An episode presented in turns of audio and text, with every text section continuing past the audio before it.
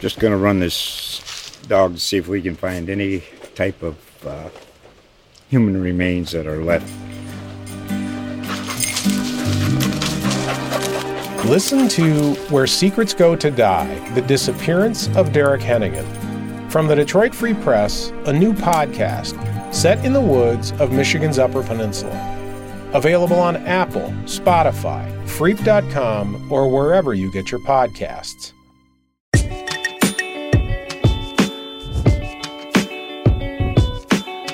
Welcome back to the Thunder Buddies Podcast. I am your host, Michael Martin, and I am joined by my Thunder buddy, Joe Mussatto of the Oklahoman. Joe, what's going on today? You know, it's a rainy day here in the great state of Oklahoma. But before we started recording, we were just catching up on the great basketball last night. Hopefully more great basketball tonight so we can just stay in and watch some hoops. That'd be great. What's been your favorite series so far? Favorite series has been Sacramento Golden State. Just like the drama of it all, even that last game where, you know, and it's tied up 2-2. I'm fascinated by this Milwaukee Miami series as well, just because it's the one no one saw coming, and what Jimmy Butler did last night was otherworldly. The Cavs-Knicks series has been fun. I mean, there's been a lot of good series. The Lakers Grizz series has been ripe with drama. So what's been your favorite? Definitely, I'd say the Warriors-Kings. I mean, you have Steph the other night had like 35 on 5 of 11 from 3, and it just doesn't really get talked about because it's just like an average Steph performance now in the playoffs. Mm-hmm. The Russ Revenge Tour against the Suns. They're not up in the series, but it's been nice to see him play some good basketball. But yeah, a lot of fun series so far. Yeah, looking forward to we're just in the first round still, so we have like months to go basically. The NBA playoffs are a grind. Just the beginning. Well, we teased this for a few weeks, just talking about in the mind of an All-NBA voter. So I wanted to ask Joe a few questions because you are an All-NBA voter. First of all, how long have you been a voter for these types of awards? This is my second year, so the NBA reached out last year. They tried to have as balanced of a voting pool as they can. So it's not just it is entirely made up of media members, but not just writers. There's podcasters, there's radio personalities, there's TV personalities, there's former players who are now in the media, former coaches who are now in the media. So it's a international media as well. So it's a very diverse pool. I think the only reason I got selected is because we don't have a super large media contingent here in Oklahoma City, and they probably wanted this market to be recognized as well. So I take it very seriously. I've mentioned this before. I hate that some contract situations are tied to it for all NBA. I wish that wasn't the case because I certainly don't want that pressure or responsibility, even though I have it. So every time I think about, should I be doing this? I also think, you know what? I'm going to put everything into it that I've got. And, you know, someone's got to do it. So it's an honor, but a kind of a high stakes one. A labor of love, definitely. You said you had the NBA reach out to you.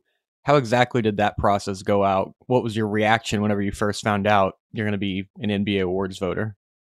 Yes, yeah, so it's I wish I had some glamorous story to tell, but it's nothing more than an email from a NBA public relations officer saying, "Hey, would you like to be a voter?" And then I respond, "Sure." And that's about it. It's pretty simple. Come on, Joe, you're a writer. You can swing this in a different way where it's some type of like huge thing where they're like, we need a hero to come in here. And they flew me out in the dead of night to Secaucus, and I met with Adam Silver. Is that a better story? Yeah, they brought out a briefcase made of solid gold and they said, "We need you." And you said, "I'll do it under one condition."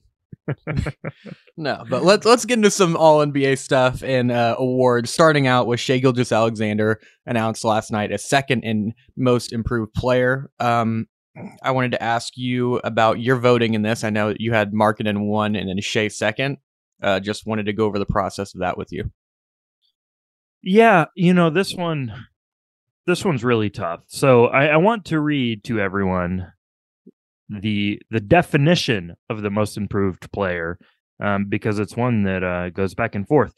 This is per the NBA. The annual award, which we first presented in the 1985-86 season, is designed to honor an up-and-coming player who has made a dramatic improvement from the previous season or seasons. Shai certainly applies to that definition. I think Lauri Markkanen, I think it's an easier fit with him. So why I voted Markkanen over Shai for most improved player.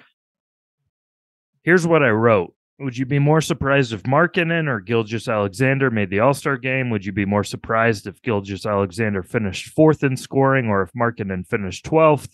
Would you be more surprised if Gilgeous-Alexander had 51-35-91 shooting splits or if Markkanen had 50-39-88 shooting splits?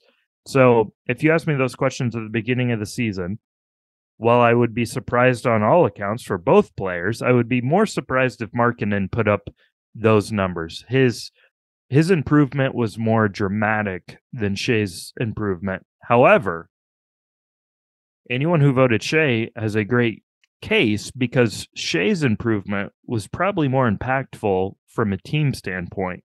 Going from good to really, really good, like Markkanen did, or, you know, just kind of middling to really good is an awesome step. But it probably is not franchise changing, perhaps, like Shai's step, going from really, really good star even to like full-fledged superstar, first-team All-NBA type guy. So that jump is more impactful. I just don't know if it was as drastic, as dramatic, as stunning, whatever words you want to use, whatever qualifier you want to put on this. So that's why I had Markkanen 1, I had Shai 2, and I had Jalen Brunson of the New York Knicks 3rd.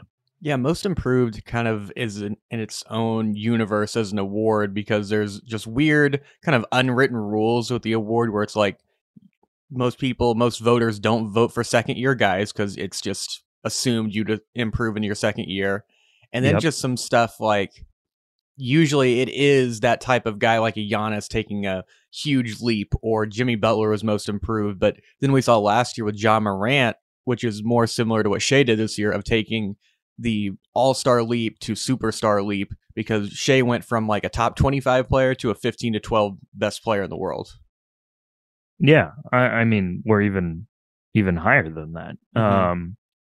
So yeah, they're under last year's voting standards.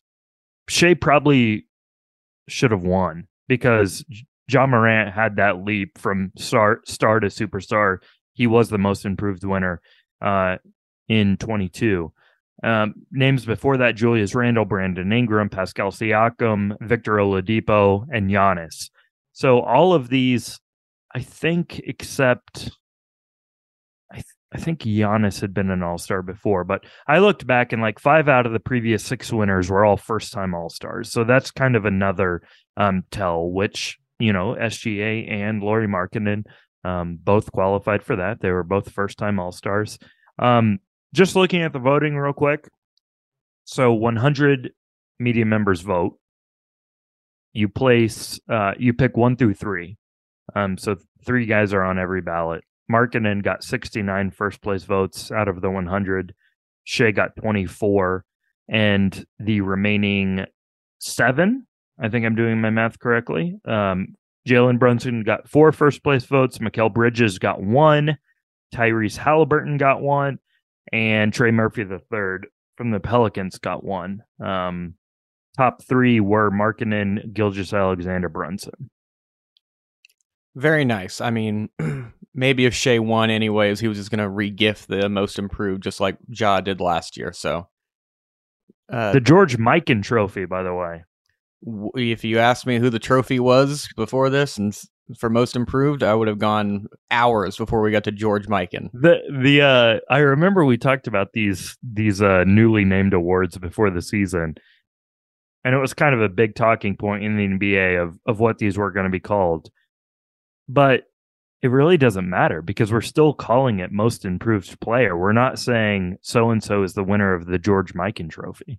Nope. And they didn't do it on the TNT broadcast either, which is one of those times where the NBA would be like, we really want to plug this. We really want to point, get the point across that this is the George Mikan Award. And then you have Charles Barkley up there talking about whatever. Have you ever done the Mikan drill? I have. That's just one of the staples of youth basketball, unfortunately. Yeah. I mean, you can get better off of it, but yeah, the game has changed a little bit. Yeah, this it says a layup and footwork exercise known as the Mikan drill has been used for decades by players at all levels to improve their game. So I guess that's a very loose reasoning behind why this thing is called the George Mikan Trophy. Unfortunate that that Shai didn't win, so you could do a big story asking Shai about the Mikan drill. Yeah, it's maybe like every winner should be required to like release a instructional video or something. I think that is awesome. This is why Adam Silver flew you out. But we'll get into our next award, which is J-Dub. Jalen Williams out of Santa Clara was second in Rookie of the Year voting.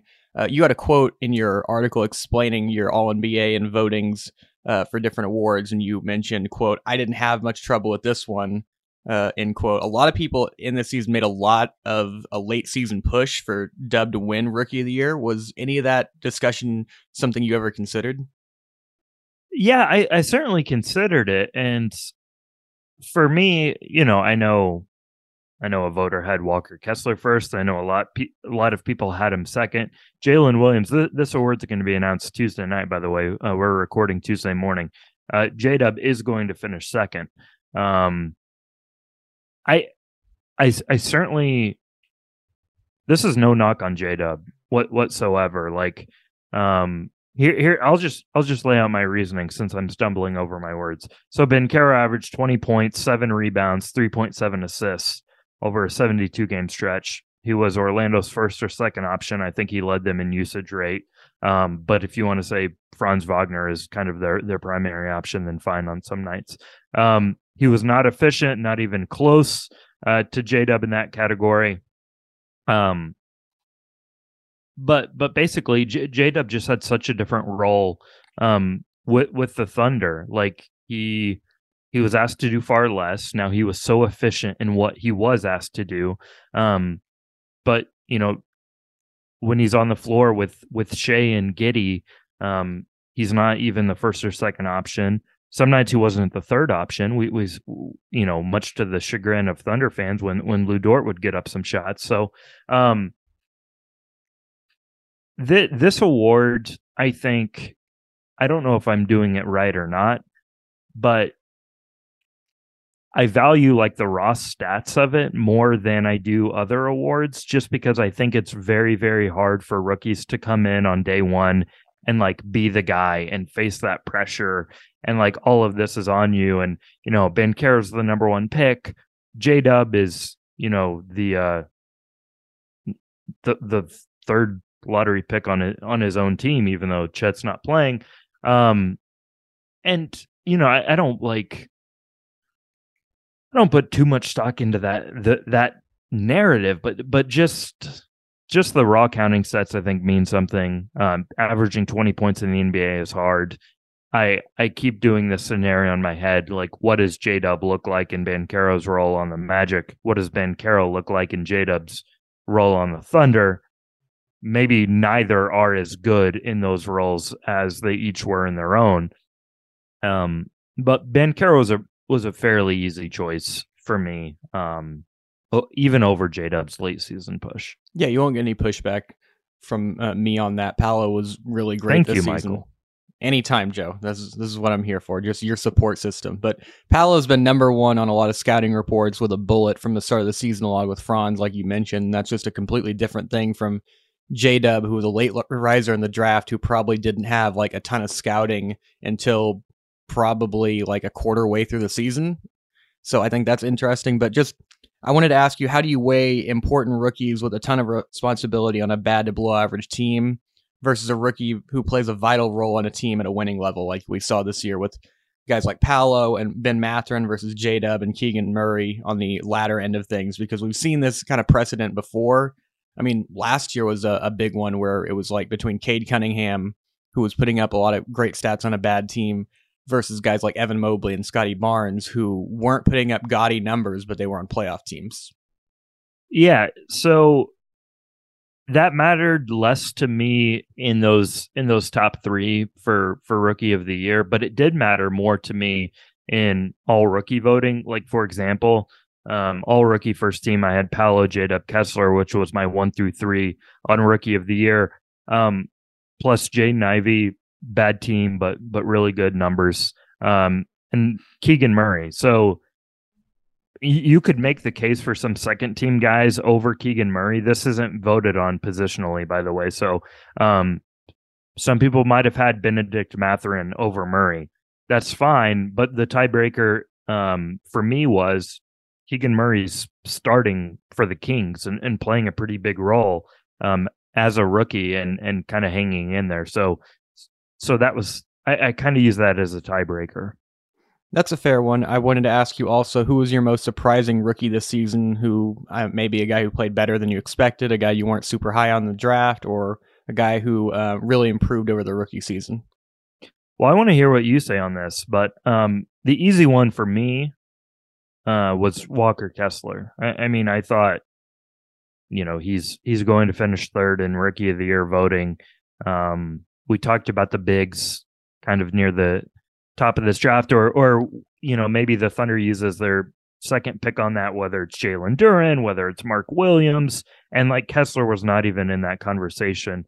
Went later in the first round. So what he did in Utah, what he did, especially knowing that he was in that Gobert trade, and it's like, oh, they've got like the next version of Gobert, except he's younger and cheaper, and plus they got 18,000 other things in that trade. So Kessler was far better than I thought he was going to be, and very surprising. He was definitely surprising. He looked like coming out of Auburn, just like a big stiff, but he can move a lot better than I ever expected. As far as my most, I don't know, surprising one, it's weird to be surprised by a guy who was a top 5 pick, but just all the talk during the draft was about Keegan Murray, about you know, he probably won't go forward to the Kings, and then he does, and everybody laughs at the Kings because they are the Kings. And then it has completely worked out, and much like J-Dub during the regular season, Keegan didn't look like a rookie at all. He looked like a guy who's been in the league for a while. He is a little bit older, so that's part of it, but he didn't look like he had any real growing pains, and like you mentioned, he started for most of the season, if not all the season, and contributed to winning at a high level on the best offense in the NBA. Yeah, and like, you know, he had a rough few first games of this playoff series, as to be expected from a rookie, but then was awesome there in that last game. And the Kings were panned by me as well for selecting Keegan Murray over Jaden Ivey. I don't know how much credit to give them, but maybe they saw this coming, where they're, hey, we can win now. And like, I'm not sure if Jaden Ivey is even on the floor for the Kings in a playoff series. But Keegan Murray kind of fits in perfectly, more of a plug and play guy. Now, to go back to the question we always love, if you have a blank slate and you're starting, you know, you're drafting these guys, I probably still go Jaden Ivey over Keegan Murray, just because he can be the lead guard. And Keegan, as we're seeing now, albeit a very good one, still looks like more of a complementary piece. But he's been an excellent fit in Sacramento. Yeah, definitely much higher ceiling for Jaden Ivey, but just as a plug and play guy where he can come in. Keegan Murray's been pretty good, and he, you know, it's not like he has a low ceiling. He could be maybe a Tobias Harris type of player at the end of his career. So we'll see on that. But very interesting rookie class that we'll have a lot to talk about over the course of the summer and next season. Even with Chet getting involved, it's his draft class, but his rookie class will be next year. Is your So I like this other question you posed of like the guy we did most surprising rookie, but a guy you weren't really high on that exceeded expectations. Is like Murray your answer for that, or did you have another guy in mind?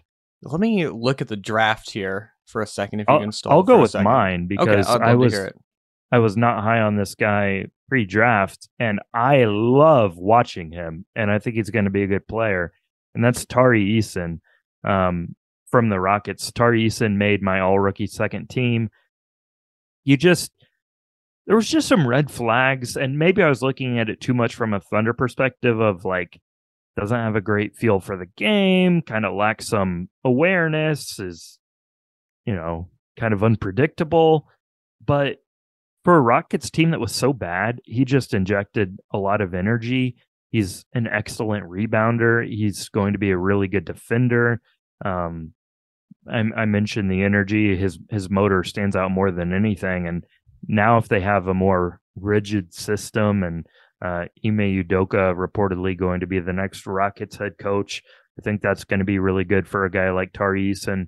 So I was not high on Eason pre-draft, but I don't know ultimately kind of what he becomes, other than like this, like do everything Swiss Army knife, you know, versatile on both ends of the floor and kind of just get you those hustle stats. But a player like that's really valuable. I heard someone on Twitter say that Tari Eason is just a mix between Corey Brewer and Patrick Beverley. And that really stood out to me. Yeah. Like I'm trying to think of a comp. That might be a good one. I mean, I describe him as a madman. Like he's just everywhere, trying to do everything, and like eventually he's going to have to dial that back a little bit, I would think. But there's like so much there to work with, and I think his games are going to become a little more refined. So I'm excited to see what Tari Eason becomes. A guy I wouldn't necessarily say I was low on, but we were all just kind of like questioning and kind of skeptical of, that turned out to be much better this season than I imagined, was Shaedon Sharpe. I thought that coming in at 18-19, he played much better than anyone expected, especially after just not playing basketball for basically 2 years, to come in and play on a Portland team, which they didn't end up making the postseason, but it wasn't because of Shaedon Sharpe is the reason they didn't make it, but I thought he provided them some good minutes and definitely showed flashes of what he could become. And I think that Blazers fans should rightfully be very excited about him. Yeah. The biggest wild card by far at the top of this last draft, I had kind of slid him down on my rankings that really don't exist, but the ones in my head, just because it's like, you can't miss with that high of a pick, and his miss potential, big swing and miss guy. It's like the three true outcomes. If you take out the walk in baseball, it's either going to be a strikeout or a home run. And maybe it's not going to be either of those things. Maybe it's going to be a double off the wall, but looks much closer to a home run than a strikeout. And if anything, if you did a redraft of this class, he might even be, you know, pushing into the top five. Well, we'll do a redraft of this in like 15 years to come back and see if he was a double, a single, home run, grand slam, or anything like that. I'm sure people will be on pins and needles until then. But overall, J-Dub number 2, it's looking like, and just incredible feat. Definitely nothing to be ashamed of with him as the 12th pick to now be right now the second best rookie in his class. Yeah, I mean, it's an amazing feat, and we're we talked about Shai. He finished second for most improved.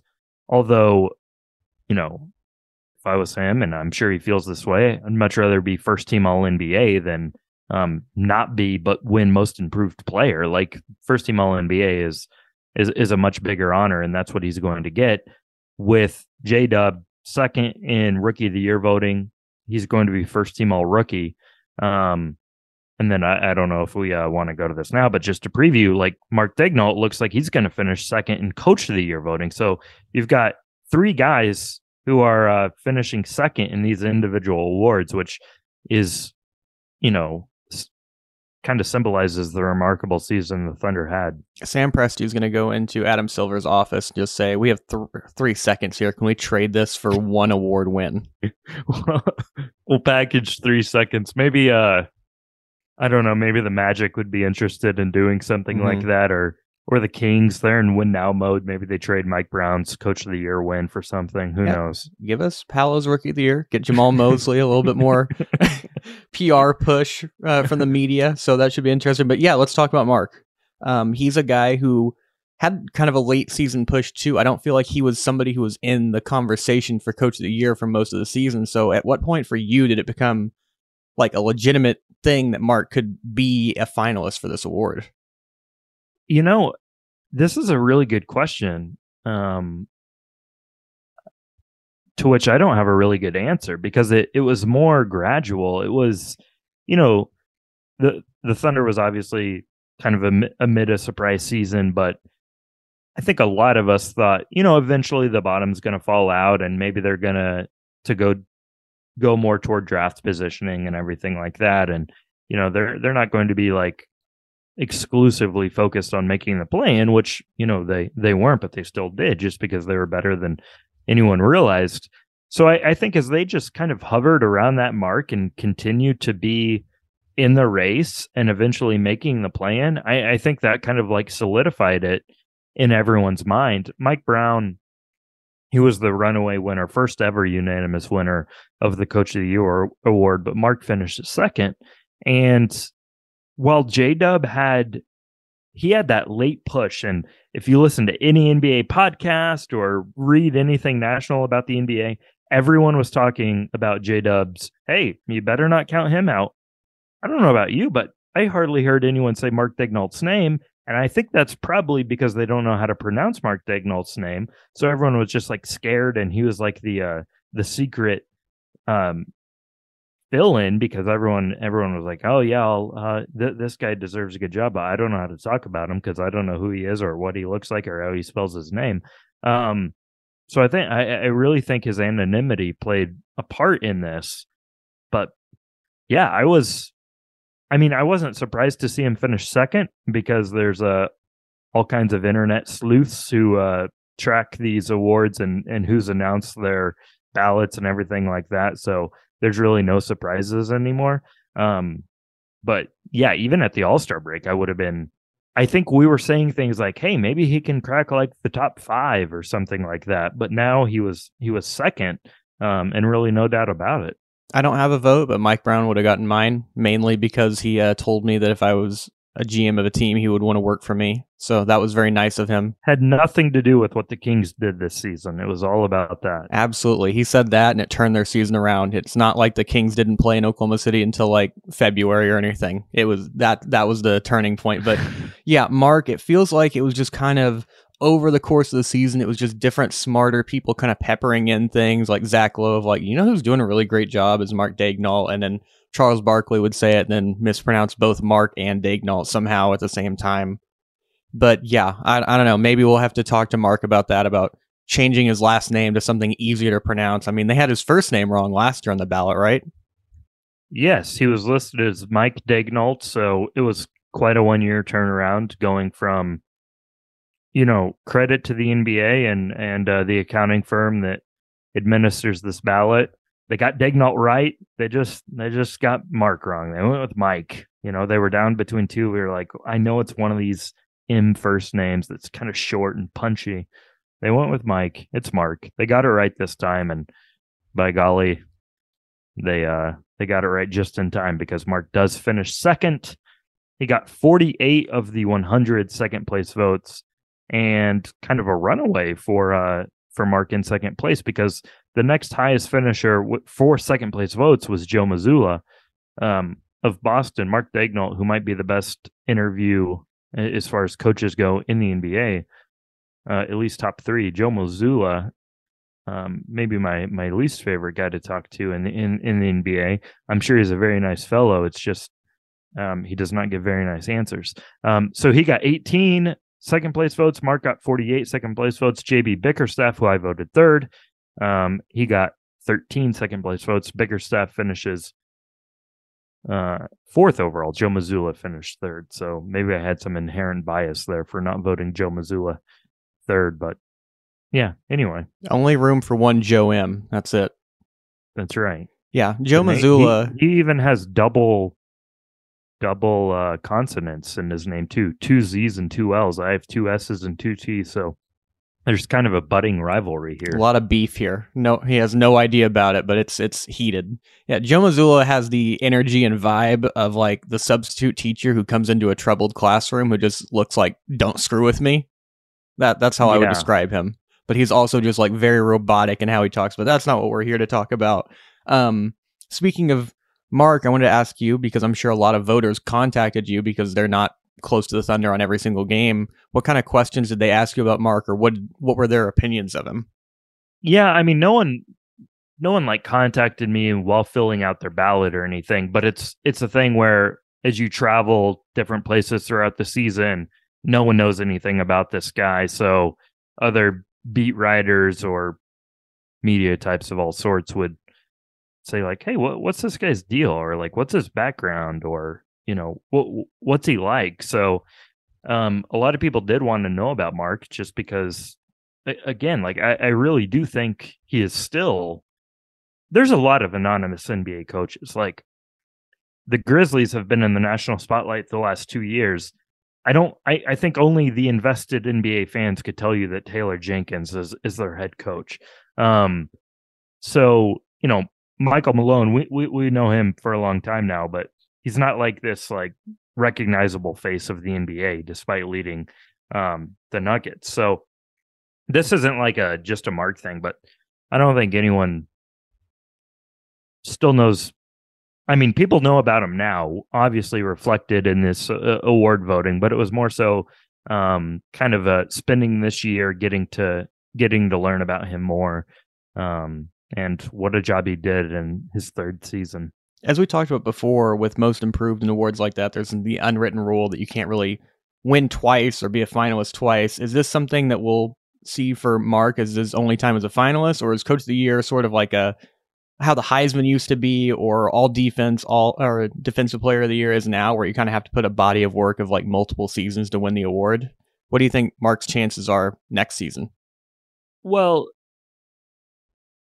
I think his chances are pretty good if they like do something crazy and win 50 games. I mean, it's kind of like the Kings. I mean, this award is it's one of two things. It's you're overwhelmingly the best team in the NBA and recognized as a good coach, like when Mike Budenholzer won it with the Bucks. It's like, clearly they're the best team. Okay, we're just going to give it to him. It's like if Nick Saban wins Coach of the Year in college football. Or it goes to, wow, I can't believe they did this. They had this good of a season. The coach must have done a hell of a job. And that was Mike Brown's case. That was Mark Daigneault's case.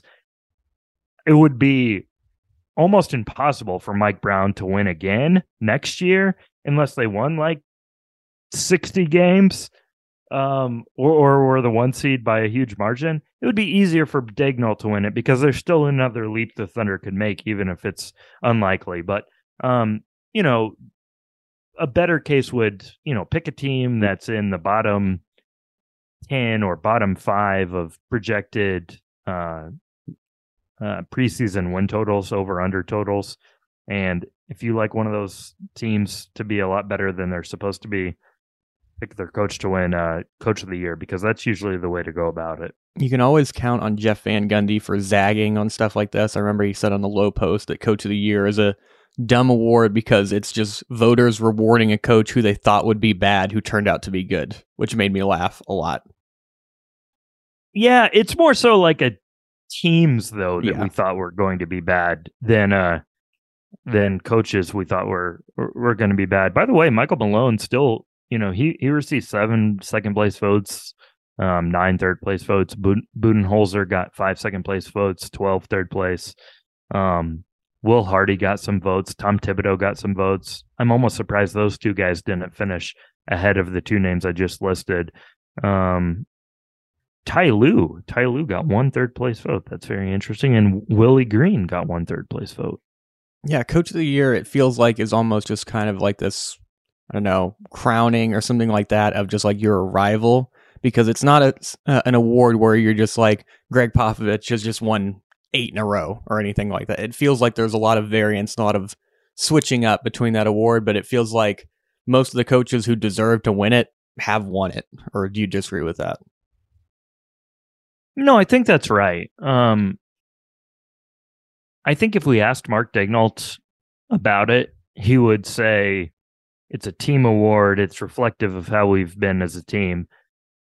And while that's a very like PRE answer, PRE, I'm using that as a verb, or an adjective. Man, it's something. I don't know what I'm doing. I don't know what I'm doing with this job. I'm totally unqualified. But anyway, I think he'd be right though if he said that. Like, it really is like a team award. If the Kings weren't this good, no matter how good of a coach Mike Brown is, he's not going to win the award. So, I mean, if we wanted it to go to the absolute best coach every year, maybe, you know, Popovich and Spoelstra and Ty Lue would split it all the time, or something like that. Pick your favorite coach. But it's like a combination of, you know, team that exceeded expectations, where, you know, also they clearly had a good guiding hand. And I think Daigneault was exactly that for the Thunder. Okay, shortly, I wanted to get into Clutch Player of the Year. I wanted to ask you what it was like for voting for an award with no real precedent, since this is the first year of the Clutch Player of the Year award. I did the least amount of research for this. I think we all knew in like November that De'Aaron Fox was going to win, and I clicked De'Aaron Fox. Check. Was it unanimous? I think it should have been. It should have been. So this was also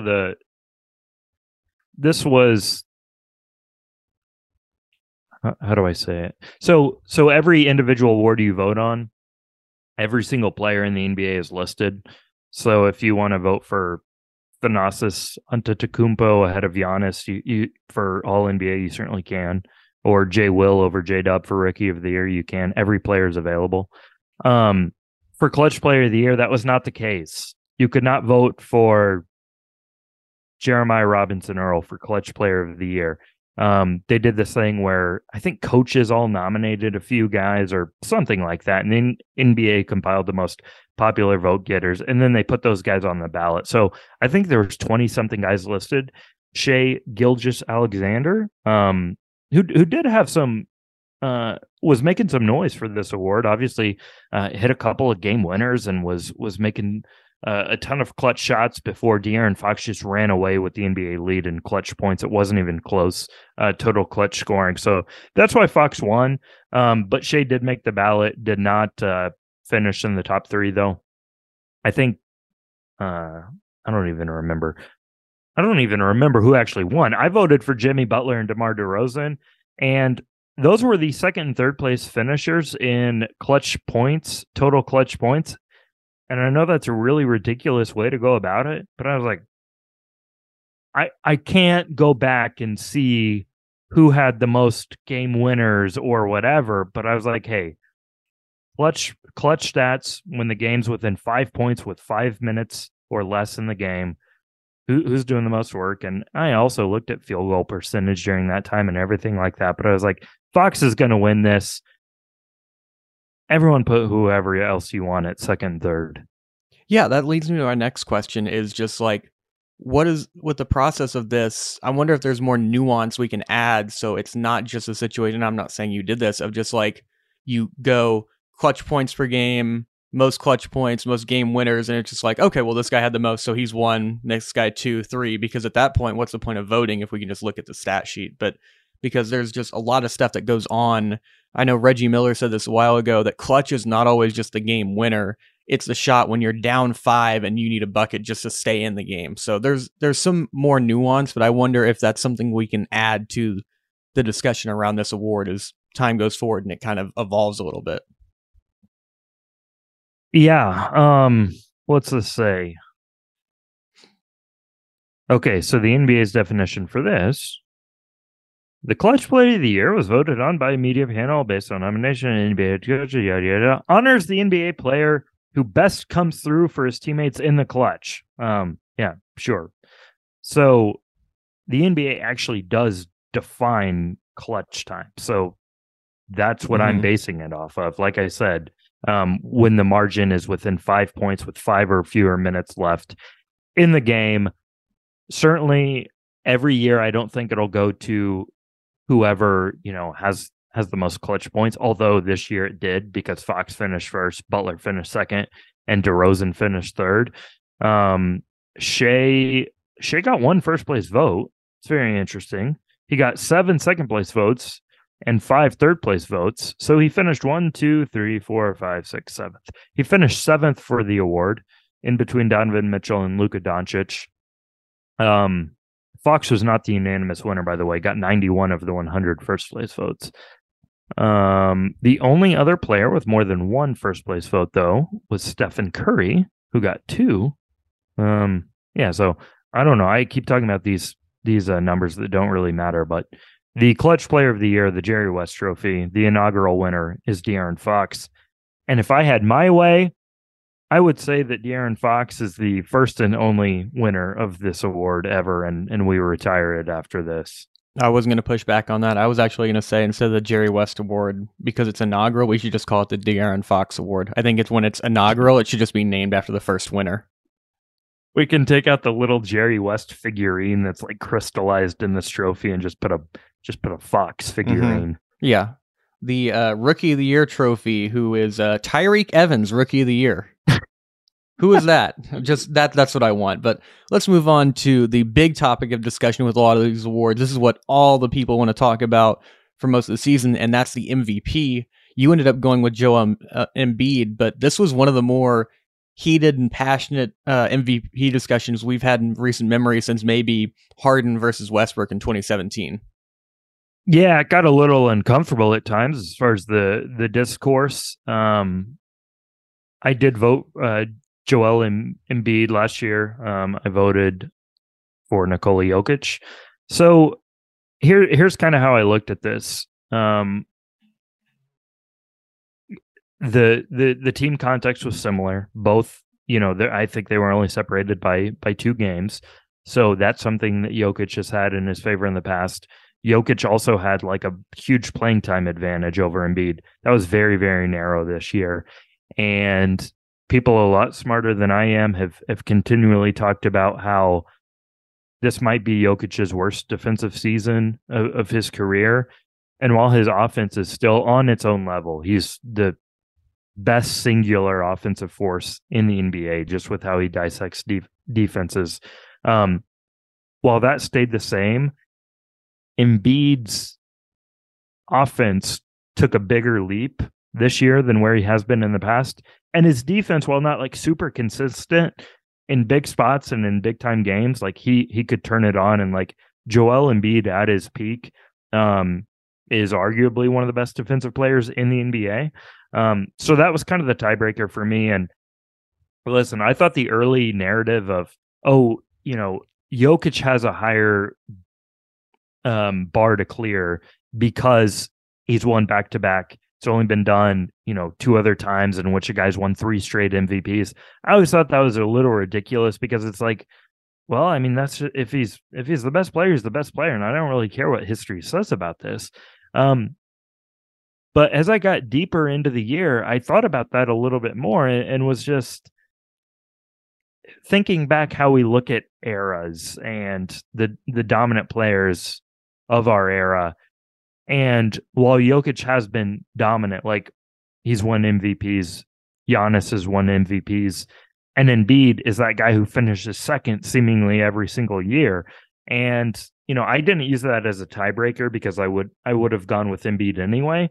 But that added a little more juice to it. And I just thought, like, hey, if you are struggling to decide, like, I don't think it's an unintelligent argument to say that the guy with no MVPs maybe should get the nod this time. Well, how do you compartmentalize stuff like that? Because it is interesting, like you were talking about, that there is sort of a different standard for a guy like Jokic after going back-to-back and going for his third. Giannis has already gone back-to-back and won 2, although that was a couple of years ago.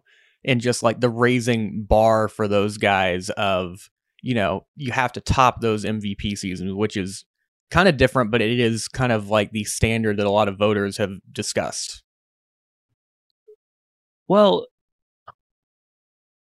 I kind of try to look forward and then say, you know, in 20 years or in 30 years, what is this vote going to look like? And, you know, that's where the historical stuff comes into play for me with a guy, you know,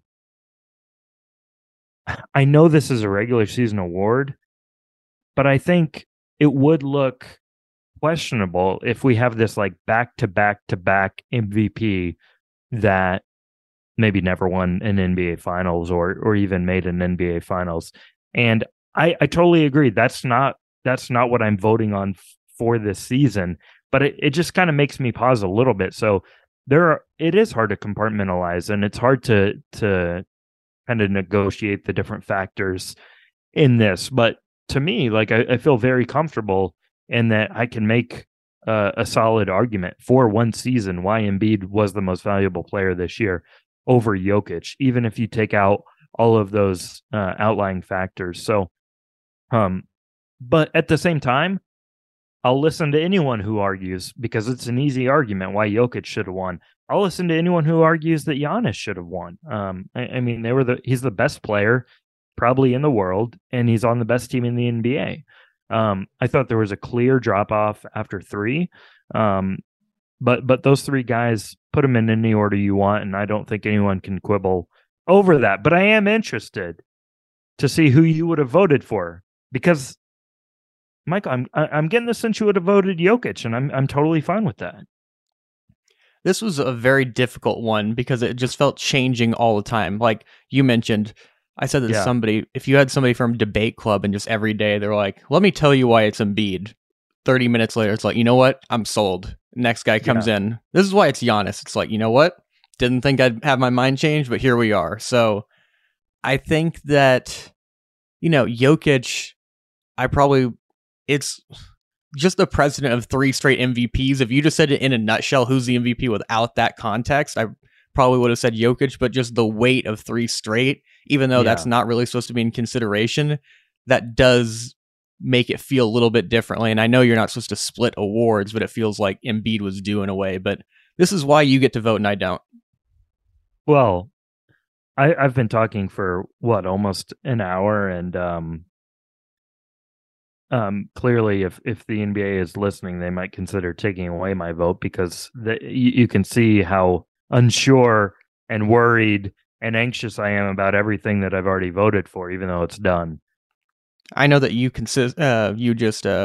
talk to a Magic 8-ball. That's what you do for a lot of this stuff. I put all these names in a randomizer and vote for whoever comes out on top. Spin the wheel, yeah. Well, other stuff on the MVP front, how did your opinion of the MVP change over the season? Because this was not like, as we talked about, it's a difficult discussion, and it's not like we had a wire-to-wire Embiid from start to season to the end where it's like, well, this is very obvious. Yeah, it was going back earlier in the season. So Tim Bontemps from ESPN does these straw polls, and I can't remember who I voted for in like the first or second one, but I think it was either Curry or Jason Tatum. Like Tatum was, you remember when like the Celtics had like the best offense of all time by this huge amount, and they were like making every 3-pointer they've taken, and Tatum was the fulcrum of that offense, and just looked like, oh man, this is his year. And then he really trailed off in the second half. So Curry and Tatum were both on my list kind of earlier in the year. Tatum did finish fourth for me behind Giannis. So I basically had three tiers for this. Again, you vote for top five in MVP. I had tier one. That was Embiid, Jokic, Giannis. Three guys in tier one. I had one guy in tier two. That was Jason Tatum. I thought the gap between Giannis and Tatum was wide, and I thought the gap between Tatum and whoever you want to put at number five was wide. And at number five, I voted for the Thunder's very own Shai Gilgeous-Alexander. Listen, like, as you can see, I didn't vote J-Dub for Rookie of the Year. I had Shai second for Most Improved. I had Daigneault second for Coach of the Year. So I hope, like, I did not do this just to show how objective I am, but I hope that sort of reflects how objective I'm looking at these awards. So I don't want anyone to think this is a homer pick. I think that would discount the season Shai's had. I think Shai was deserving. Here's why I voted Shai fifth. The other guys I considered that I would put in this tier, Donovan Mitchell, Domantas Sabonis, which was a tough one because if you want to say Fox, then fine. And Luka Doncic. To me, SGA's case over Doncic was clear. One made the play and one didn't. Mitchell, first season in Cleveland, Cavs are an instant contender, but he's also playing alongside Darius Garland, Evan Mobley, Jared Allen. Shai just doesn't have that support in Oklahoma City. And Sabonis, best story in the NBA, and I think he's their best player. The reason I went Shai is the Thunder was the most overachieving team in the NBA when you look at the Vegas over-unders to begin the season. I picked them to win 20-something games. I forgot what it was. They land all the way into the play-in, and more so than those other guys I mentioned, like, he is far and away the best player on this team. And without Shai, they don't come anywhere close to making the play-in. He finished fourth in the NBA in scoring. And I weighed his defense quite a bit into this because he's a much better defender than Mitchell. He's a much better defender than Sabonis and a much better defender than Doncic, which are the other three guys I considered. And this is not just an offensive award. Shai was first in the NBA in deflections. He was second in deflections, fourth in steals, first in blocks among guards. We just saw him play at a different level on that end, and that led to a lot of team success as well. So Shai was number five for me. Anyone who calls you a homer over having him in the top five is just dumb. I mean, he might finish fifth, by the way. Yeah, he probably should. And the thing is, just in terms of the word valuable, quote unquote, he would be the most valuable to his team of any guys in the top five. I mean, you take Tatum off his team, Embiid, Jokic, any of those guys, Giannis, and they're probably still in the playoffs with those roster. If you take Shai off the Thunder, I don't even want to think about what this season might have been. It's not like it would have been just like crisis mode, but we definitely would not have had any play-in or postseason talk if Shai was not on this basketball team. No, we'd be talking a heck of a lot more about Victor Wembanyama if Shai wasn't on this team, and you can't say the same thing for those other teams. I mean, he was, I voted, maybe we'll get to all NBA, but I voted him first team all NBA. So that's basically saying now we still have positional restrictions for that, but a top five player in the NBA. And that's sort of reflected in my MVP voting. He was a top five player in the NBA this season. We'll get to all NBA in a second. Let's touch on this just for 1 minute, and that's all defense Dort. You had him second team, but I thought it was interesting because during Sam Presti's exit interviews, he sort of uncharacteristically went to bat for Lou and said if you don't have him on an all defensive team, you just aren't watching the games. So I wanted to ask you if there's any disconnect for other media members around him. Do you think he gets the recognition that Sam feels like he deserves from voters? Yeah, well, I'm glad I had him on there to confirm that I am indeed watching the games. This is, so I talked about objectivity, but there is inherent bias, and there's the inherent bias of me watching Dort night after night guard the opposing team's best offensive player more times than not, regardless of position, unless it's a center. And there's these moments that just stick out. It's, you know, him guarding Kawhi. It's him locking up Dame Lillard. It's him frustrating Luka Doncic. These are the best offensive players in the league. And, you know, so knowing that, and like, I think voting for all defense is really tough because it's harder to, the numbers are a little more squishy. Like, we still don't have a great way to measure defensive impact like we do offensive impact. So it's really like more the eye test on some of those awards. I mean, I look at like on-off splits and things like that. But with Dort, you know what? If I don't cover the Thunder, I'm not sure I do vote Dort second team all defense. And I don't think there's like a disconnect between why he isn't getting that love. I just think he just doesn't have like people know he's a good defender, but he doesn't have like the name value of a Jrue Holiday or a Marcus Smart who didn't make it this year, but you know, won Defensive Player of the Year last year, or even Derek White, who, you know, I don't know if he's a bigger name than Lou Dort. He just plays for the Celtics, a team everyone talks about and a team that's on national TV all the time and the team that announcers are talking about, everything like that. Dort just doesn't have that exposure. We all know what he's able to do defensively. Sam knows what he's able to do. Mark. And what validated my vote, I thought, and this factored into it. So basically, I was like, hey, if defense is this hard to measure, if I'm struggling this much with who to put on the all defensive teams, I'm just going to listen to the guys that are trying to score on these people. So if Luka tells me that Lou Dort's a top three defender, I'm going to believe him. If Dame Lillard says Luka or that Dort does the best job on him defensively, I'm going to listen to Dame Lillard because he knows a thing or two about what makes a good defender. And then the Athletic poll came out after ballots were already submitted, and Dort finishes second on that for best defender in the league. So there is a disconnect, a gulf between what players think about him and what media / fan / everyone else thinks about him. So I think that will eventually be rectified. Not the right word, because I don't think like he's a complete snub if he doesn't make it. There's a lot of good defense players in the NBA, but I think he is going to get more recognition starting next season when I expect the Thunder to be on national TV more. Everyone wants to see what Chet does and what Shai does and everything like that. And I think Dort will naturally benefit from that. Yeah, he'll get there. And guys like Luka and Dame, they don't just hand out those compliments for free or anything like that. Those are prideful guys who definitely don't want to say if a defender is giving them problems. So all the praise to Lou there. But let's get into the All-NBA. That's the last thing we're going to discuss today. Asked you about this with Mark, but at what point in the season did it become real in your mind that Shai could be first team All-NBA? Again, it is very similar to the Daigneault Coach of the Year conversation. I think he gets off to such a good start, and I'm saying things like, well, if he keeps this up, maybe he could be All-NBA.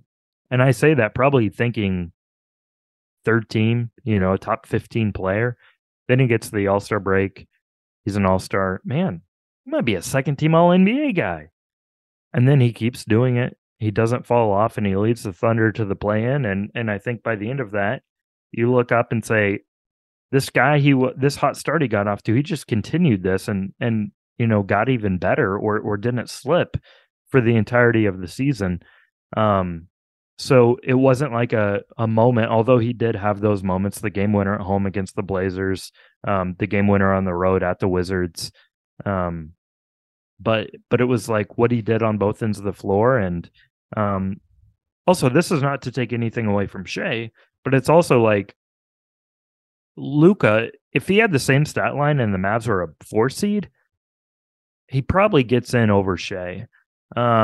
Steph Curry, if he plays 75 games, he probably gets in, or if the Warriors are even better.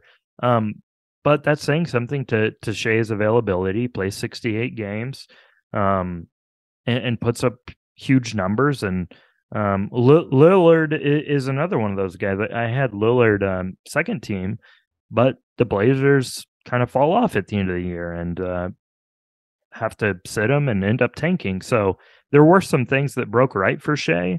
But more than anything, like his numbers and his play and what he led the Thunder team to do is deserving. Availability is the best ability you can have. We mentioned this earlier that some voters had split stuff. I know that somebody did last year. I can't remember who it was, but they had a pretty big voice about, I voted Jokic MVP, but I voted Embiid first team. Was there any thought to do anything like that, kind of splitting things to reward both guys, or did you stay constant and just put Embiid first after having MVP? I put Embiid first team. He was my first team center. I'm pulling up my ballot now. Yeah, I think that's a little silly if you go the other way, just to like kind of reward both guys. It's like if Embiid is your MVP, he has to be your first team center. So that's how I went about it. So my first team: Shai, Donovan Mitchell, Giannis, Tatum, Embiid. And you put this question on the rundown, and I think it's a good one. Like, so right now there's two guards, two forwards, one center. If we remove those positional restrictions, who would I vote first team All-NBA?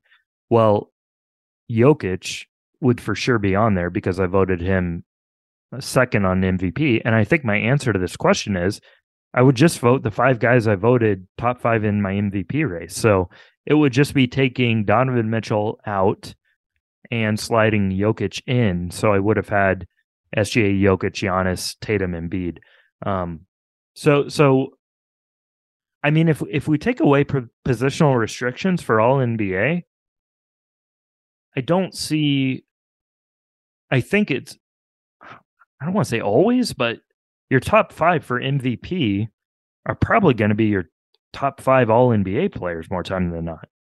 Yeah, I'd have a hard time disagreeing with that. I was going to ask you about that. I wonder if that's the future of this, is just like everybody's top five MVPs is the same, and then but it's the same as their first team. And then you get to the bottom 10 and it's like, oh, well, that's second team or anything like that. I think that it takes, it's nice to have position lists, but it does take some of the nuance and just kind of the decision making and hard choices you have to make with all NBA kind of out of the equation. Yeah, I've sort of flip-flopped on this. I mean, I still think I'm glad that they're taking away positions because no one knows what position anyone plays these days, and if everyone's talking about positionless basketball, why are we sticking with these antiquated positional restrictions for all NBA voting? But it does take some of the nuance out of it. Like, it's really hard to put Jokic second team all NBA when he's second on your MVP ballot, but because he's a center and because the guy you picked first for MVP is a center, he's got to be second team. So that's the way I went with it. I know some people had Doncic as a first team forward because he is listed at forward and guard. I understand that, you know, maybe he's a guard offensively and a forward defensively. I just think of him as a guard. So I didn't even consider doing that, but maybe I should have. I don't know. Where do you fall on what position is Doncic? I mean, yeah, what position is LeBron? What position is Jokic? What position is Shai? They're just like all these. What position is Josh Giddey? It's just, who knows? Yeah. I mean, Giddey is a guard offensively, and more often than not, guards a forward defensively.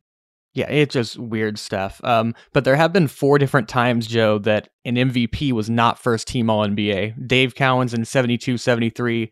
Bill Russell three different times was MVP and not first team All-NBA in 57-58. And even when he went back-to-back in 61-62. This doesn't make sense to me. Do we know why? We do not, other than just things split up. And at that time, they didn't even have three All-NBA teams. It was just first and second team. Maybe, you know, everyone's definition of valuable is different. So maybe you could argue that Bill Russell was more valuable to the Celtics, but wasn't actually the best center. I don't know, but that's pretty squishy. We'll have to get Barry on with this, but some of the MVP stuff the olden days is weird because it was like Bill Russell would win averaging 18 and 12, and then you look down, it's like, oh, we'll average 50 and 20. It's like, well, how did this happen? But that stuff's just crazy. Bring Barry on for like a instead of doing a redraft, do like a all NBA vote for re-awarding, for like the 60s, 70s, 80s. You can go decade by decade. And a couple more things I wanted to ask you. Is there anybody who you bounce your All-NBA or voting ideas off of? Anybody you talk to? Because I'd imagine you probably want to get some feedback from someone whenever you're discussing these things. Yeah, I did a little bit, just kind of like talking in the office with some folks. And I don't base my votes off anyone else's votes, but I do like reading and listening to other people who, you know the game better than I do, aren't necessarily beat writers, but kind of have a finger on what's going on across the NBA, and just making sure I'm not missing anything. Like, I want to hear, it's more so, you mentioned like comparing it to a debate. It's more so I want to hear every argument. And some people have favorites and different biases, and I want to hear all of those, and then I can basically use those along with my own research and eyes and put together my team. So that's really what I do. I want to listen to whoever, not even people who have a vote. There's a lot of people who don't have a vote that put out, hey, here's who I think is all NBA and MVP, and I'll definitely listen to those things and take that into account, because if I'm making my list and, I look at someone else's and like, man, maybe I do need to give him another look, then I definitely will. It's always nice to have different perspective. Luckily, you're not looking in different Facebook groups or anything like that for MVP discourse. I'm not on the Thunder Reddit looking for MVP advice or anything like that. Not from Thunder Fan 69 who says that Shai should be the MVP and anyone who says otherwise is an idiot. But yeah. Other thing, last couple of questions. How do you avoid groupthink? Because it is important to get other people's perspective, but there's almost feels like there's some voters who just see what Zach Lowe puts and just like copy paste, which I know that's not what you do, but it's probably difficult to not hear the conversation over and over and over of really big media people, talking heads who say it's like, well, this guy's first team. And it's just kind of like ingrained in your mind. Yeah, it is difficult, to be honest with you, because I'm still relatively new at doing this. I don't have like this deep well of historical knowledge. So when I hear someone like Lowe, who I really, really respect, and I think that his pulse on the NBA is as good as anyone's, it's like hard to disagree with that. But if you look at my ballot and you look at Zach Lowe's ballot, you're going to see a lot of similarities, but you're going to see quite a few differences as well. And so I think that, again, it goes back to, make sure you're hearing all arguments. But at the end of the day, like, you are given a ballot. You've got to decide what you think is best. But I definitely think there is some groupthink, especially with not throwing anyone under the bus, but someone that doesn't really want to put in the time and effort to do their ballot, I think they are easily influenced by, okay, everyone's saying this guy deserves it, I'm just gonna put his name in. And that's where we do get a lot of groupthink. Absolutely. 2 years voting, is there anybody who you like instantly had a thought of like, man, I wish I could kind of take that back, or I wish that I would have given this other guy some more notoriety? I'm already having one. I'm having one from this ballot. I don't want to go too deep into the process of all NBA third team voting, but the vote I struggled with the most is who is going to be my last all NBA forward. So, I'll read you my all NBA forwards. First team, Giannis and Tatum. That's easy. Yep. Let's move on. Second team, Jimmy Butler, who I thought was easy. I had Lauri Markkanen, and looking at other ballots, I've seen Markkanen maybe second team like 3 or 4 times, but not many. So I'm kind of an outlier there, and maybe I should have given that more look. But who knows? Maybe not. Maybe I want to stand on Lauri Markkanen Island. It's a very, very cold place in Finland. All NBA third team, I had Jalen Brown, who I wanted to put in there. And then for the last forward spot, I had Julius Randle. And Julius, I think he was deserving. I think he has the case, the numbers. He plays for Tom Thibodeau, which means he played like 8,000 more minutes than anyone else in contention, which really did swing this in his favor. I thought he played like 1,000 more minutes than other guys I considered, and that certainly means something. And I think that has to be awarded. Not has to be awarded. I think it needs to be rewarded. But here's the other names I considered for that last forward spot: LeBron James, Kevin Durant, Kawhi Leonard. And it's like, man, do I really want to be the guy that votes Julius Randle over those guys? And I suppose my answer at the time was yes, because I did. But those guys all played, far fewer minutes. But,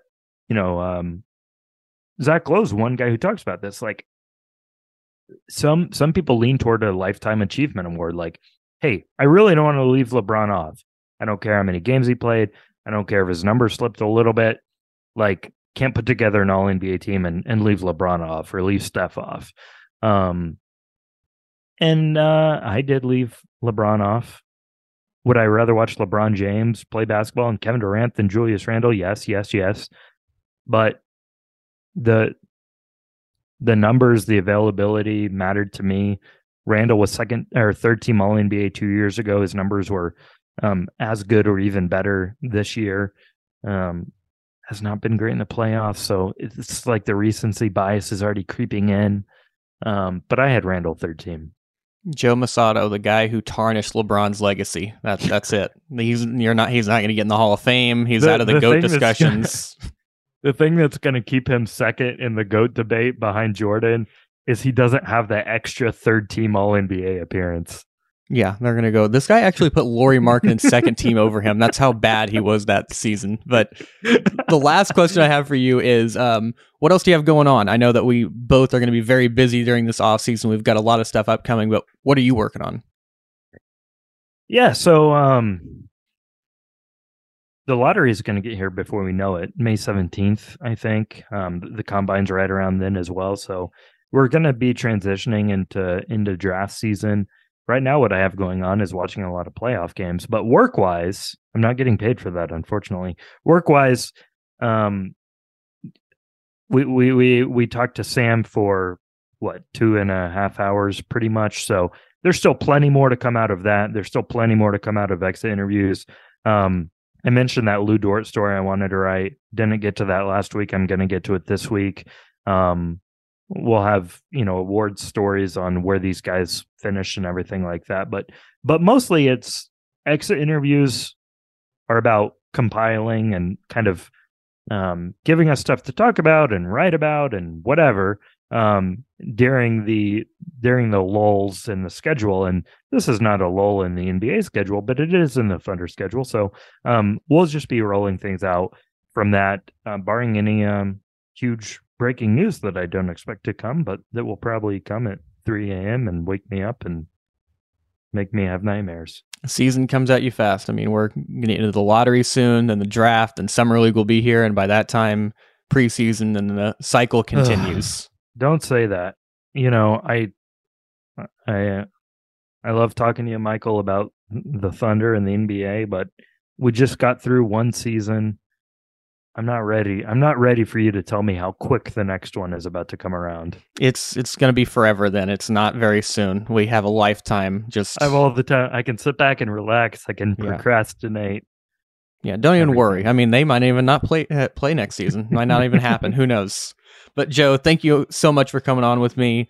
We'll definitely have some more player grades and other things, draft coverage coming up soon. Thank you all for listening to the Thunder Buddies podcast. Make sure to like, subscribe, comment, rate us 5 stars on Apple, Spotify, wherever you get your podcasts.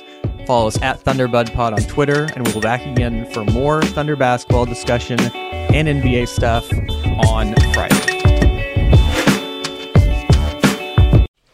Just going to run this dog to see if we can find any type of human remains that are left. Listen to Where Secrets Go to Die, The Disappearance of Derek Hennigan. From the Detroit Free Press, a new podcast set in the woods of Michigan's Upper Peninsula. Available on Apple, Spotify, Freep.com, or wherever you get your podcasts.